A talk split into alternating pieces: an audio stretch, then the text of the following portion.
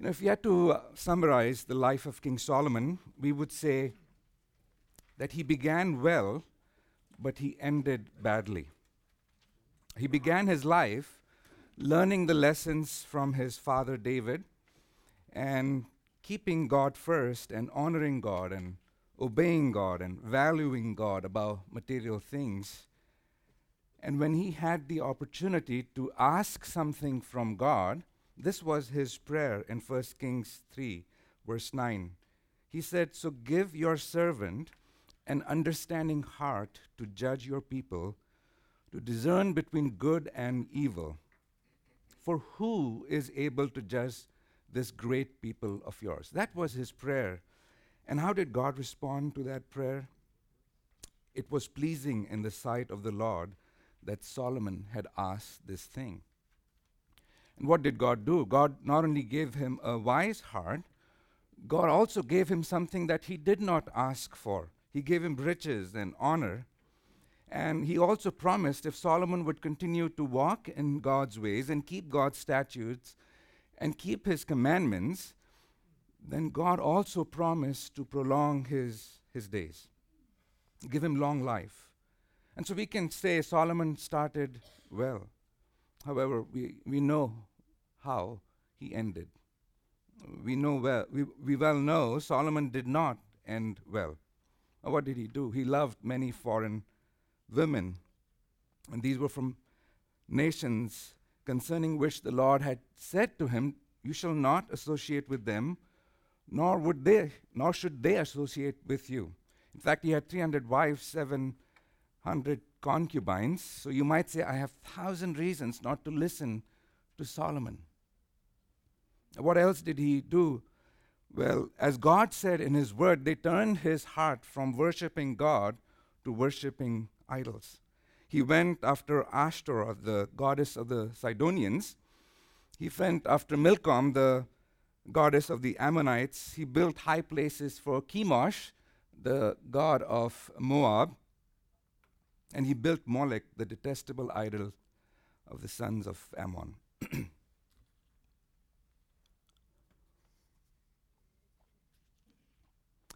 what we'll do today is we'll study Solomon's great grandson, who follows the pattern of his great grandfather, Asa. Asa. Now, I'm putting all my cards on the table already uh, so that you know where we are going. When we were here last week, we learned that Asa actually removed the wrong types of worship and he removed the wrong objects of worship. He also removed the leaders and authorities that led people into wrong worship and he also restored right worship. And because he did that, we are told in 2 Chronicles 14 and 15 that God blessed him. And he brought peace and stability as Asa the king, or Asa the king, acknowledges God's generosity and kindness. After some time, when God tested Judah's faithfulness, Asa actually led from the front as he acknowledged God's power and relied on him for deliverance. If you have your Bibles open, turn to Second Chronicles chapter 14 and notice Asa's prayer there.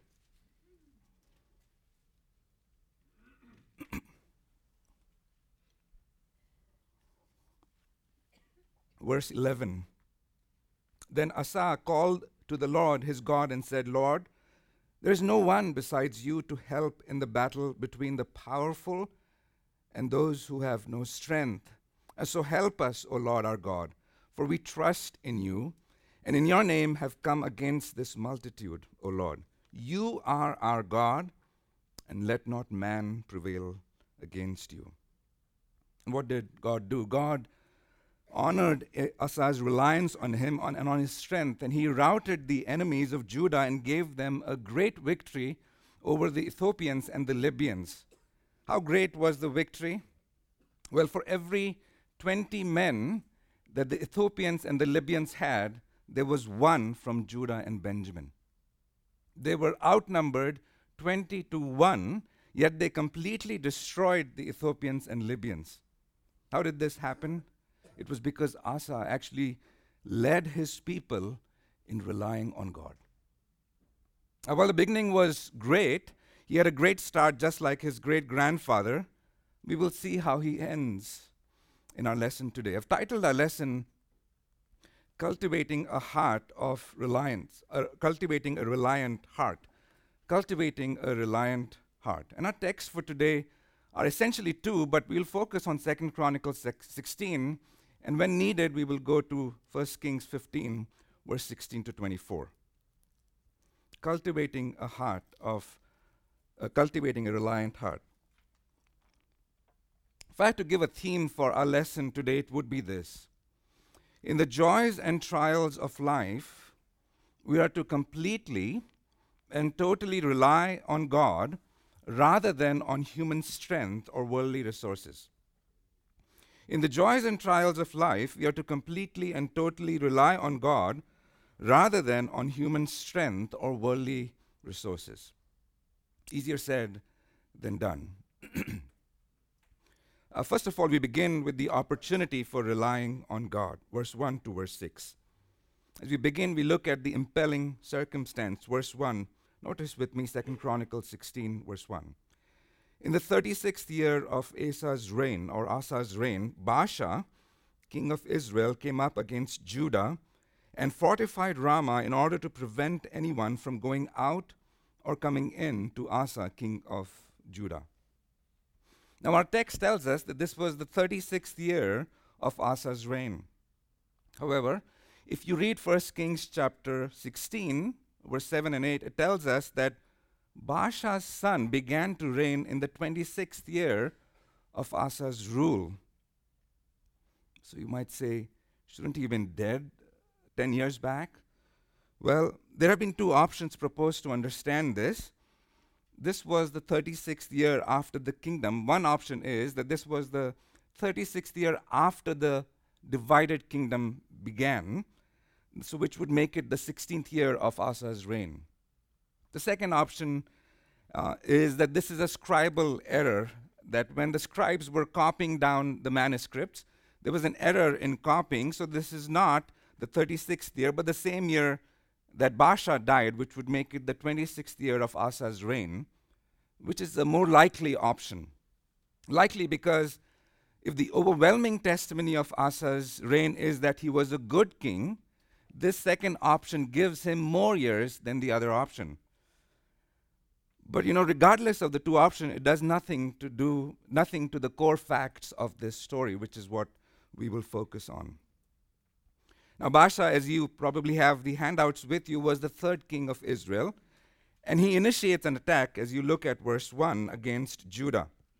It says, He fortified Ramah which is to say, he built large, thick walls and towers around Ramah. Ramah was six miles north of Jerusalem, as you can see on the map. And because of its location and topography, it would block all traffic from and to Jerusalem. And so Baasha, what Baasha is trying to do is to prevent flow, the flow of men and material to Judah. The intention is to cut all supplies so that Judah is left weak and helpless you know, while the supplies la- cut, are cut, what this does is the needs begin to rise in Jerusalem and in Judah. You know, this was a great opportunity for Asa to repeat what he did when the Ethiopians and Libyans attacked him. But instead of relying on God, instead of speaking to God like he did in chapter 14, he takes things in his own hands. What does he do? Firstly, we see the reliance on material things. Notice verse 2. Then Asa brought out silver and gold from the treasuries of the house of the Lord and the king's house, and sent them to Ben Hadad, king of Aram, who lived in Damascus. So, what does he do? He brings out silver and gold from the temple. What is that? Well, he steals what belongs to God. He takes what people have contributed as a gift to God and to be used for godly things, and he uses it as a bribe. He takes precious metals and he uses it to purchase his freedom from Baasha. Now, there was not much left in the temple. Uh, Shishak, the Egyptian king, remember, had looted the temple treasury when he had attacked Rehoboam, the first king of the divided kingdom. And there was some left, and what Asa gathers what Asa does is that he gathers it and sends it to Ben Hadad. Uh, first of all, then he, or secondly, he relies on material things. But secondly, or thirdly, there is a reliance on mortal beings. Notice verse 2 at the end. He sent it to whom? He sent it to Ben Hadad, king of Aram. And he said to them, or him, Let there be a treaty between you and me, as between my father and your father. Behold, I have sent you silver and gold. Go break your treaty with Baasha, king of Israel, so that he will withdraw from me. Not only does Asa rely on material things, he also relies on mortal beings. In this case, Ben Hadad, the king of Aram or Syria. And he reminds him of a treaty that existed, which the Bible doesn't speak much about, between his father Abijah and Ben Hadad's father Tabrimon. And he says, Let us continue in that tradition and let us have a treaty between the both of us. Uh, here's some money, a gift to you. But the only thing that I ask in return is that you break your covenant with Baasha, the king of Israel, so that he will withdraw his troops from, from me. You know, but a, the tragedy of a commitment that is bought with money is that it's really not a permanent covenant or commitment. The loyalty of the king of Aram is then sold to the highest bidder. But how does Ben Hadad respond? Notice the immediate consequence here. Verse 4. So Ben Hadad listened to King Asa and sent the commanders of his armies against the cities of Israel, and they conquered Ijon, Dan, Abel Maim, or Abel Maim, and all the store cities of Naphtali. When Baasha heard of it, he ceased fortifying Ramah and stopped his work. Verse 6 Then King Asa brought all Judah and they carried away the stones of Ramah and its timber with which Baasha had been building, and with them he fortified Geba or Geba and Mizpah. There's some immediate consequences that you see here. When you rely on matter and on men, many times there are some immediate benefits. And that's what happens here. Some consequences that may give you the impression that you've made a right decision when you see some immediate benefits. Uh, for money, Ben Hadad changes his allegiance from Israel to Judah. And what does he do? He sends his commanders to attack Israel from the north. And so they conquer those four cities the Ijon, Dan, Abel Maim, and all the store cities of Naphtali. Syria or Aram then hits Israel where it hurt most. When the store cities are hit, you see your backup is no more there. And so when Baasha, the king of Israel, receives this news of the attack from the north, he stops fortifying Ramah, he stops his work. And what does he do? He withdraws. When Baasha withdraws, he, it gives Asa or Asa the breathing space that he needs. He gives, it gives him the confidence he needs to gather all his able men from all over Judah. In fact, in 1 Kings 15, verse 22, it says he he asked all men to join him to go back and cap- capture Ramah. And Baasha has withdrawn in such a hurry that he leaves all his construction material behind, as we read in verse 4 to verse 6. Asa takes this and he fortifies Geba and Mizpah. So, this act of bribing Ben Hadad, uh, the king of Aram, and his proposal to break the covenant between him and the northern kingdom and form a new covenant with him, the king of Judah, it worked. It brought him peace. It brought him an unlikely ally, and all this eventually led, um, from Asa's perspective, to gain control of two more cities for himself. And so, the short term perspective of all of this is that it worked. Uh, the immediate consequences of this is that what I have done has, has worked. Uh, it's, it's also called pragmatism. Do what works. And that's what Asa does. Now, if we are honest, we too can tend to think and act like Asa. We can tend to rely on people and on things. And we do that simply because, in the short term, it works. Now, I've had to search my own heart to see what are the ways in which I rely on matter and on men. And as I thought about it, you know, my role is to study God's Word, uh, to practice God's Word, and to teach God's Word.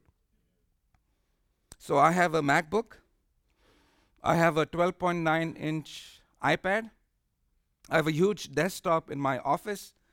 I have a number of books and commentaries that are filled in the bookshelves, and my temptation as a teacher of God's Word is to say to myself, I've got all of these help for my lesson preparation for Sunday, so I don't need God.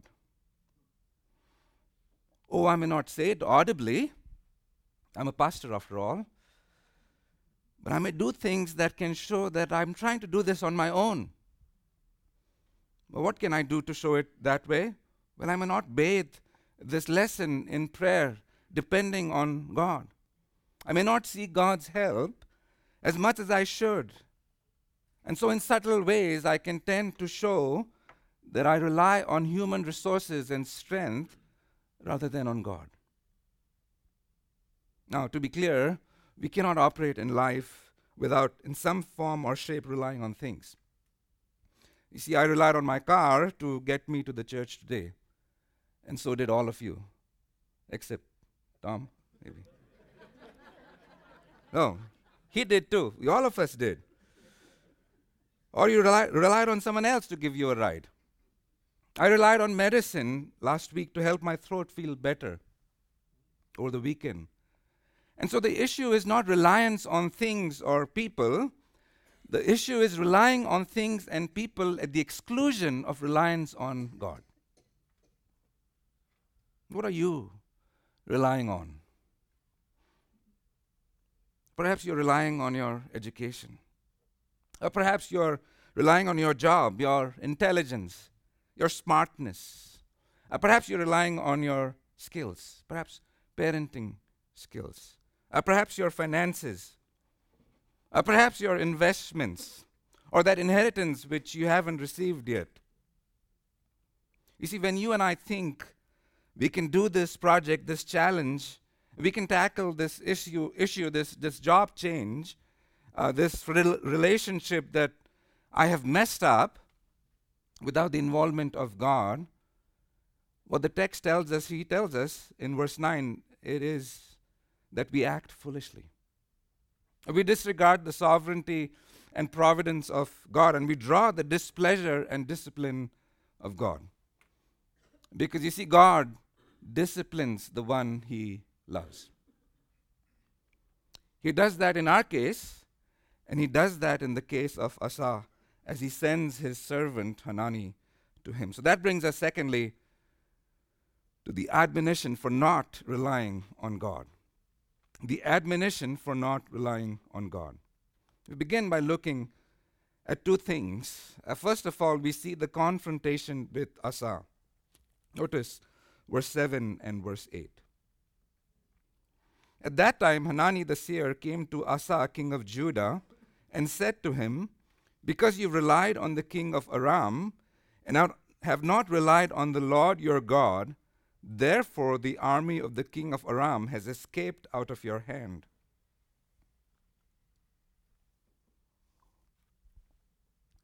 Verse 8 Were not the Ethiopians and the Lubim, that is the Libyans, an immense army with very many chariots and horsemen? Yet because you relied on the Lord, he delivered them into your hand. So, what does God do? How does God respond to this non reliance from Asa? God sends Hanani, the seer, the prophet, to Asa, the king of Judah. Now, you have to remember that the king was the supreme authority in the culture. Uh, there was no one that was above the king. His word was final. Once he passed a judgment, that was final. His decisions were final, so no one could challenge him. But that was the, the culture. But when it, when it comes to God's people, whoever was in authority was always under the authority of God. And with the Israelites, there were three offices that we generally know as the, the prophet, the priest, and the king. What was the king's role? The king was a steward of his people and his resources. He was a manager of God's people and God's resources. His role was to write a copy of the law and read it all his life. He, he, his role was to know the law and to remember that he was one who was under the law. That was the king. He was a steward of God's people and God's resources. Then there was the priest. The priest represented the people to God. And he did this as a mediator, and he did it through the sacrifices that were offered. The priest then represented people to God. And what did the prophet do? The prophet, on the other hand, acted like a divine diplomat. He received message from God, directly from God, and he delivered that message to his steward, the king, and to his people. God spoke directly to the prophet, and the prophet then spoke to God's people. And so Hanani comes to Asa here, and he says to him, Asa, because you've relied on the king of Syria, and because you've not relied on the Lord your God, therefore the king of Aram or Syria has escaped out of your hands. Uh, we don't know what that plan was, but perhaps God had a plan for you to conquer the army of the king of Aram. Instead, what you did was you joined hands with this particular king.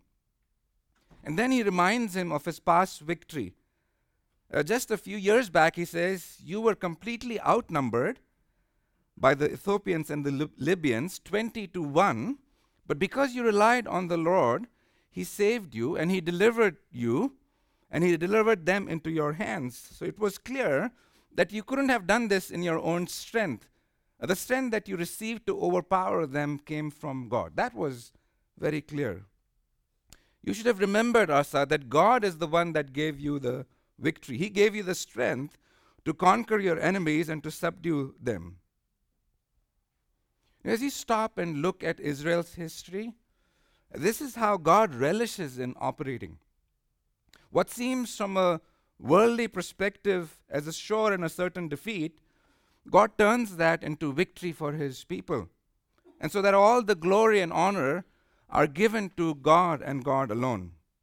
Remember, when there was no way for Israel to escape through the uh, escape, uh, you know, through the Red Sea, what did he do?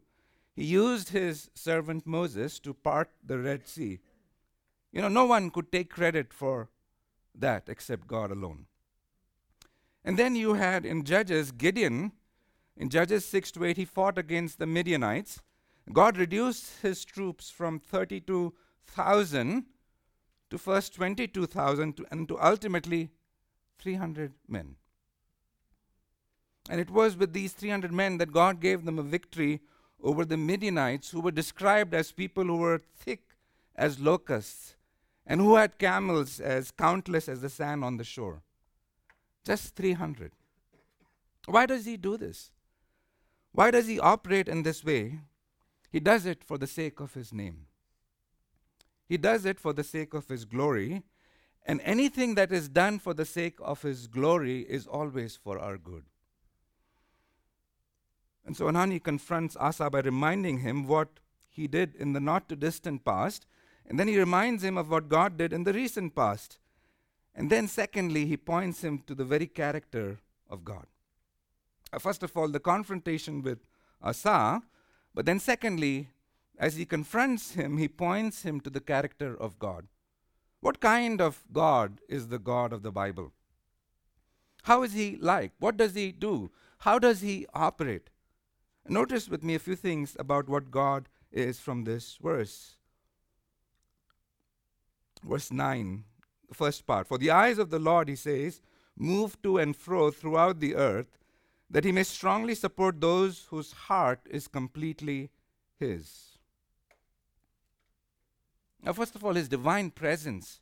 I mean, he is a God who is all seeing and all knowing, and he's constantly aware of everything happening in this world past, present, and future.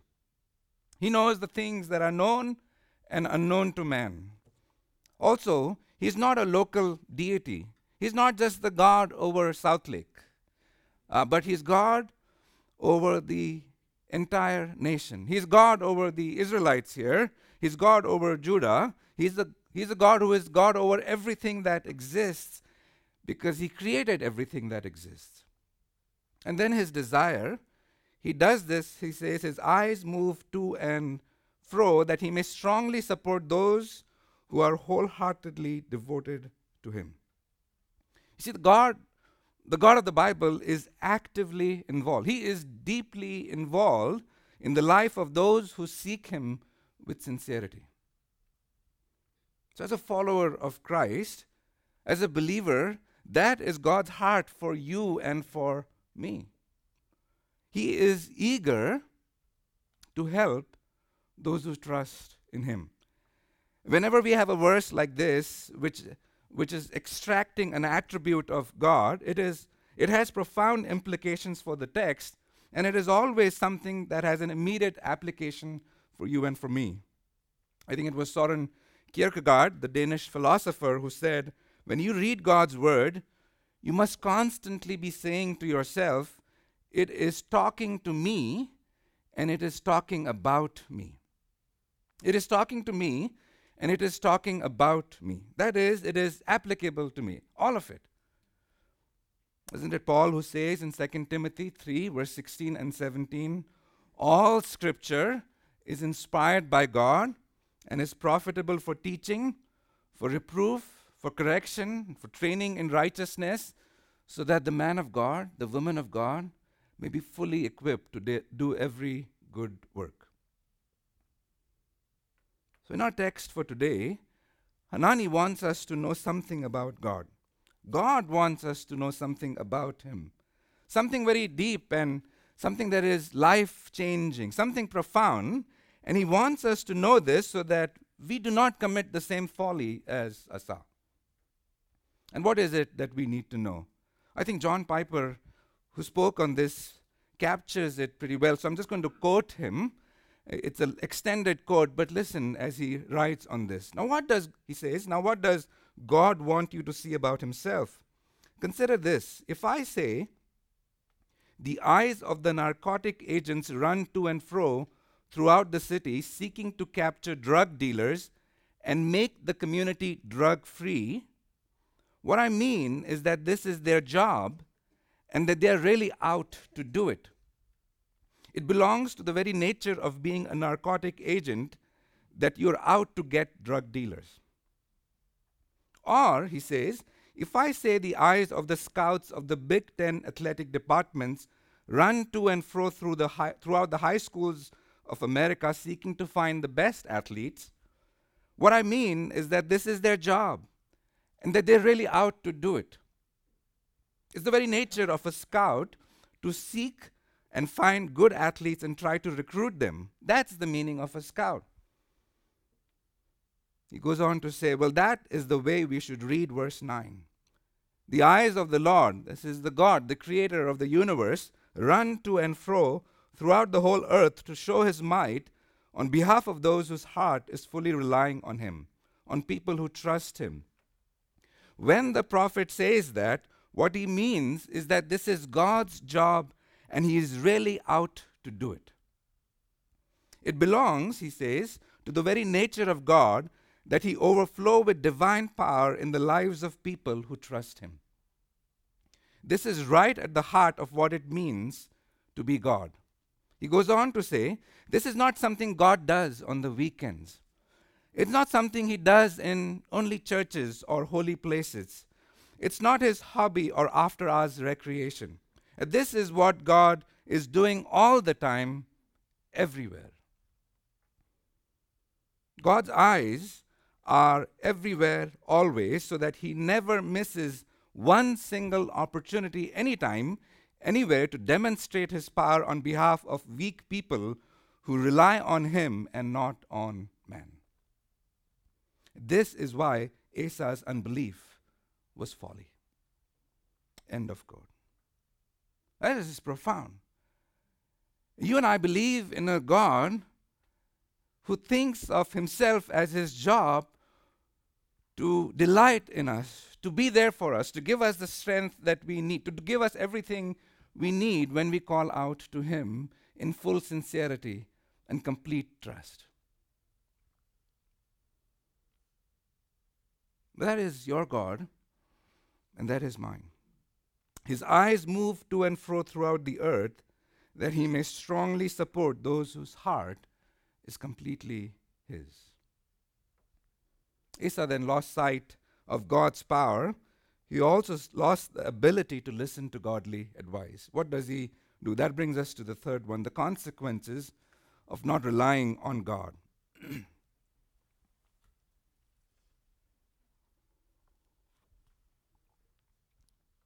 Notice at the end of verse 9, you have acted foolishly in this. Indeed, from now on, you will surely have wars. First of all, the consequences of not relying on God is that it is described as an act of folly. It's an utter folly to have experienced God's protection in the past and to have experienced God's blessings in the past, know His character, see Him in action, and yet turn around and act as if He wants nothing to do with you. That kind of behavior, Hanani says, doesn't make sense. You have acted foolishly. As you think about ourselves, you know, reflect on your own decisions just in the past week. How faithful God has been in your life and in my life, and yet we act like Asa many times when we try to pursue a decision without involving God. How foolish. Secondly, there's a lack of rest. Notice verse 9 at the end. Indeed, from now on, you will surely have wars. Because you did not rely on God, because you acted foolishly, Asa, you will not have rest. From now on, he says, you will have wars. Next 15 years, 25 years maybe, your life will be marked by wars. You see, in the earlier part, to understand this, in this in his life, in the earlier part of Asa's life, there was no one at war with him. Why? Because the Lord had given him rest from all his enemies.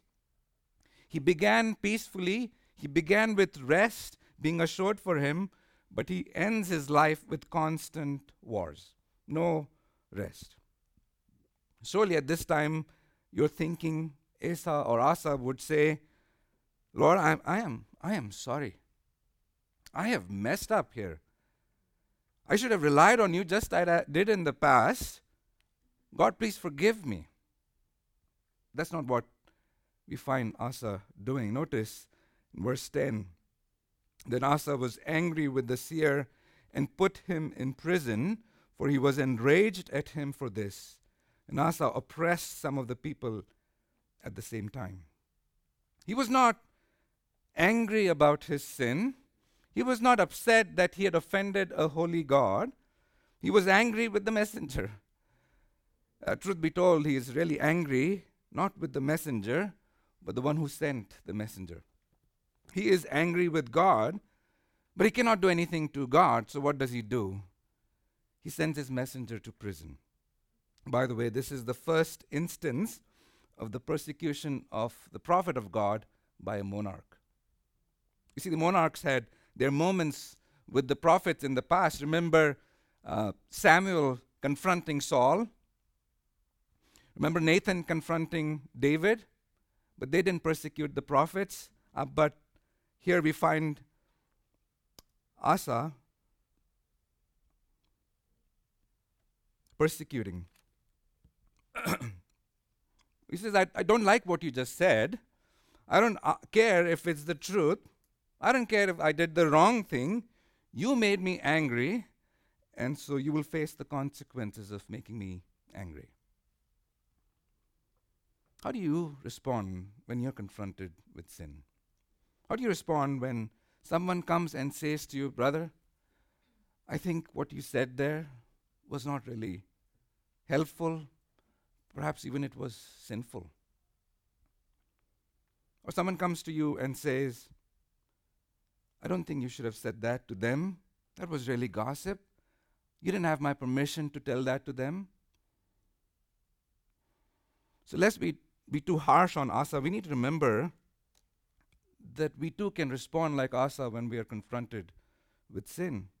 instead of acknowledging our sin and pursuing God for forgiveness, we can be tempted to double down on the one who is admonishing us. What does Asa do here? He, he pours out his wrath on Hanani, and he doesn't address his sin with this one person. And what does that do? Well, it spills over into impacting everyone else. At the end of verse 10, we are told he oppressed some of the people at the same time. He's not only enraged at Hanani, he also has some of his own people oppressed. Perhaps these were people who heard this prophet come to this king and said to the king, You know, he, he's right, dear king. Um, listen to him, seek the Lord, rely on him. And that further perhaps enraged him, and Asa oppressed them and persecuted them as well. This lack of self control. Fourthly, there's a lack of desire to seek God. Notice verse 11 and verse 12.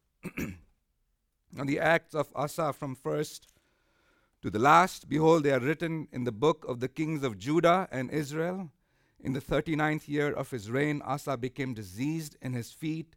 His disease was severe, yet even in his disease, he did not seek the Lord, but the physicians. The next 12 to 13 years are covered in a mere sentence here.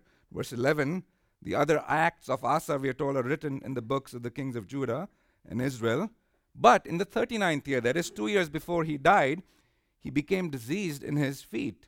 Must have had a gangrene or some sort of a severe swelling or injury to his feet.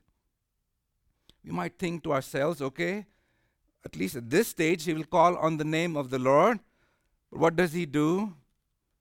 Well, the text tells us he does not call on the Lord. The writer doesn't just mention this in passing, but he makes it a point to highlight this in Asa's life. He says, Yet, even in his disease, he did not seek the Lord, but the physicians.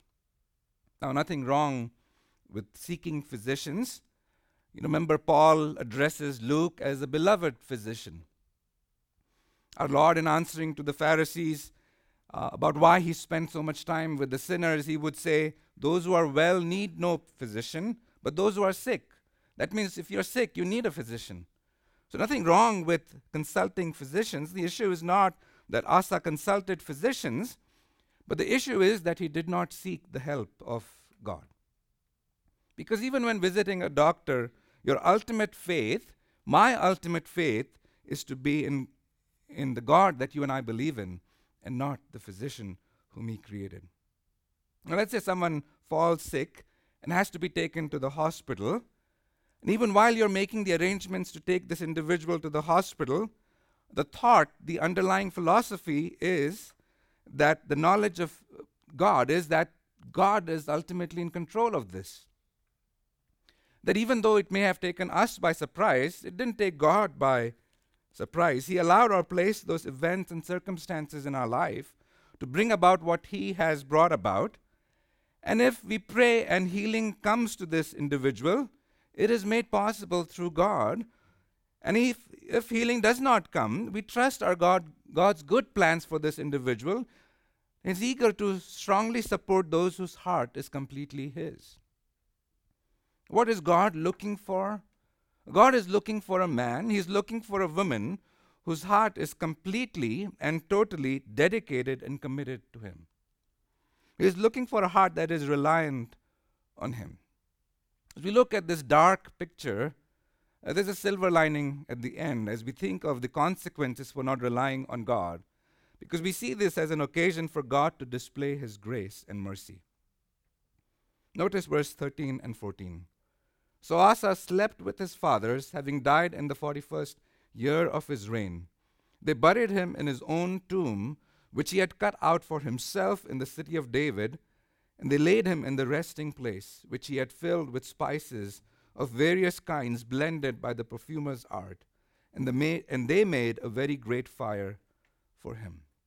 As you look at the conclusion of Asa's life, there are three things that, that are mentioned in these two verses that point to God's mercy and grace upon this man. Firstly, notice that God gave him 41 years to be a monarch, to be a steward of God's people and his resources. That is a long period. It was a privilege and honor to be a king, and God gave him that privilege.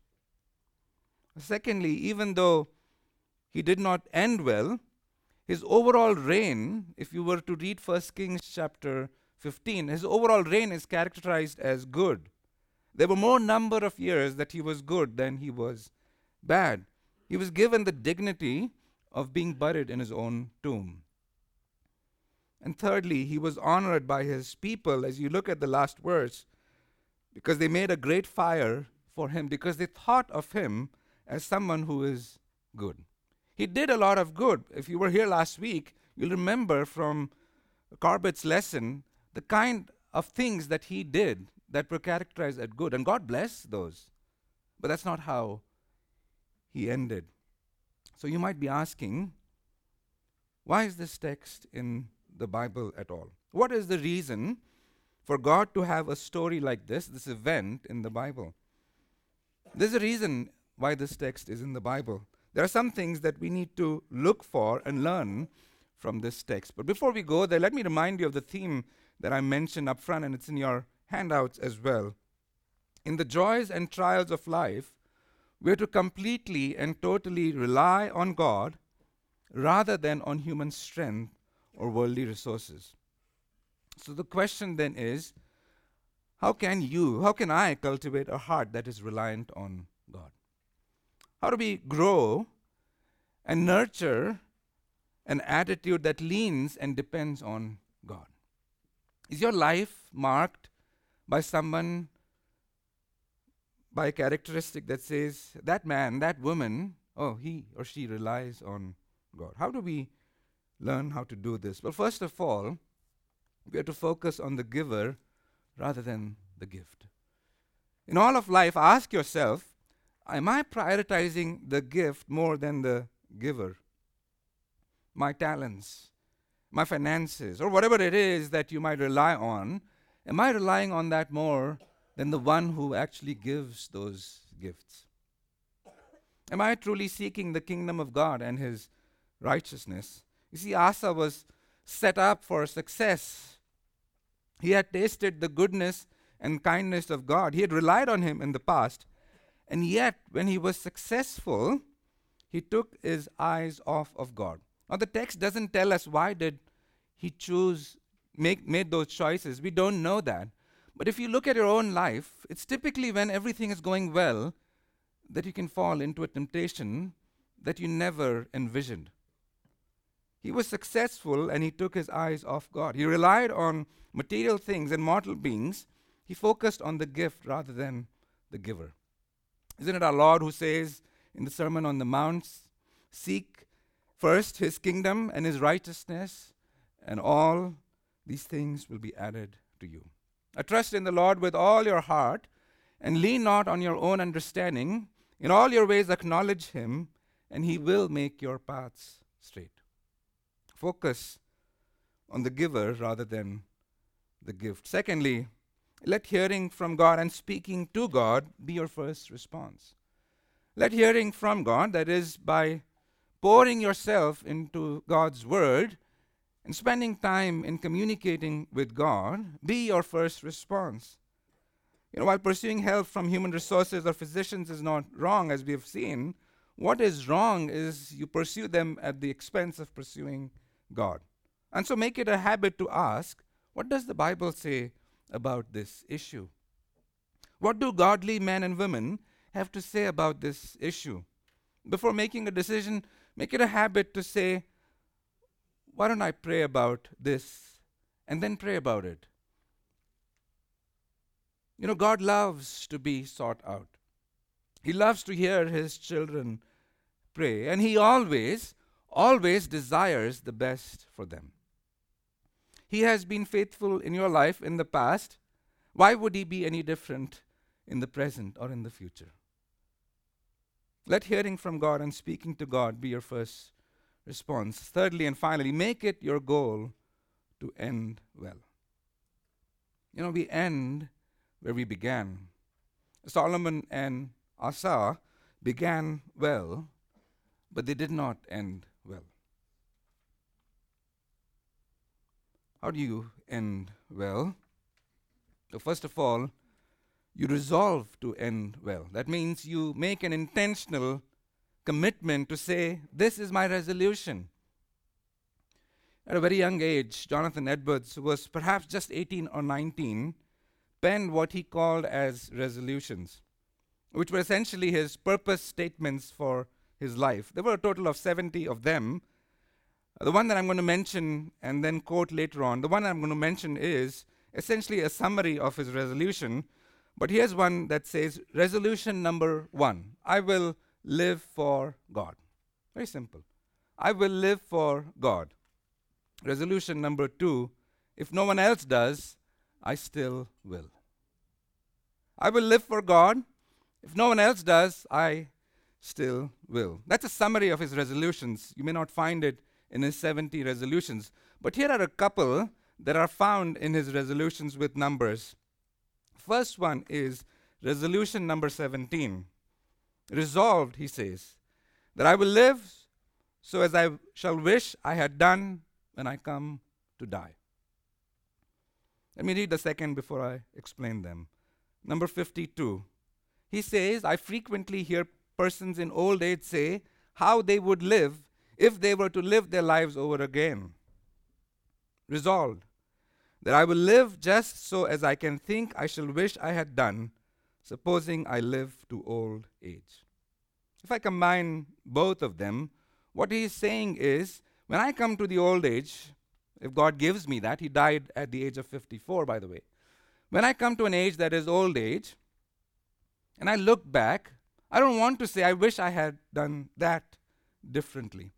I don't want to say, I wish I had sought that person's forgiveness. I don't want to say, I wish I had relied on God more. No, I'm going to do that right now. And he was just 18 or 19. Some of you are saying, well, we are in our late 70s or 80s. Well, if God has given you this life, I'm sure He has a purpose, as His word says. If there are things that you need to resolve, if there are things that you need to forgive somebody else or seek someone else's forgiveness, God gives you the opportunity even right now. I will live so as I shall wish I had done when I come to die. I'm going to make a goal. I'm going to have a purpose, and I'm going to move towards that purpose. I'm going to disciple someone. I'm going to take someone through partners. I'm going to influence 10 people in my life so that they go ahead and then influence 10 other individuals. Make it your goal to end well. So, first of all, you resolve to end well. But secondly, remember that the Christian life is a race. It is frequently compared to a race. It's not a 100 meter dash. For most of us, looking at the average age in our country, for most of us, it's a long race. It's a marathon. So, thinking of it as a race, this is what the writer of Hebrews says in Hebrews 12:1. Therefore, since we have so great a cloud of witnesses surrounding us, let us also lay aside every encumbrance and the sin which so easily entangles us, and let us run with endurance the race that is set before us. And my prayer for us, my prayer for each one of us, as it is for me, is that we would be found whenever the end comes as that individual, that man, that woman relied on God. Let's pray.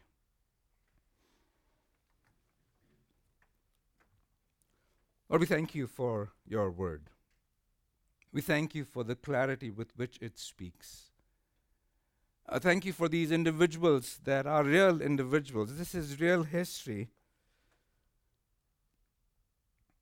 The events recorded are real and they're recorded for us as an example to us.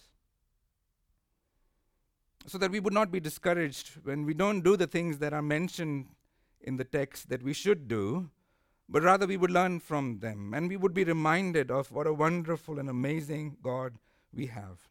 He's so patient, so kind.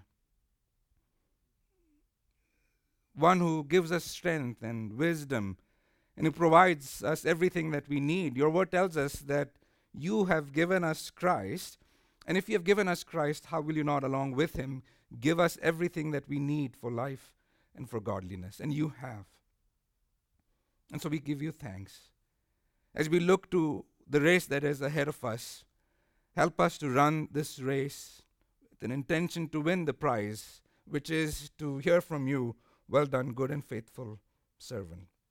Along with Paul, we want to say we have fought the good fight, we have finished the race, we have kept the faith. May that be the testimony of every one of us here today.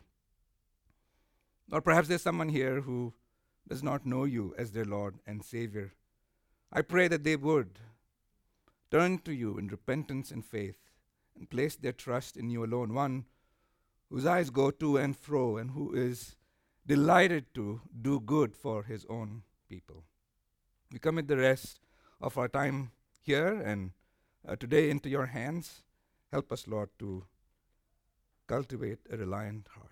We ask these things in Christ's precious and worthy name. Amen.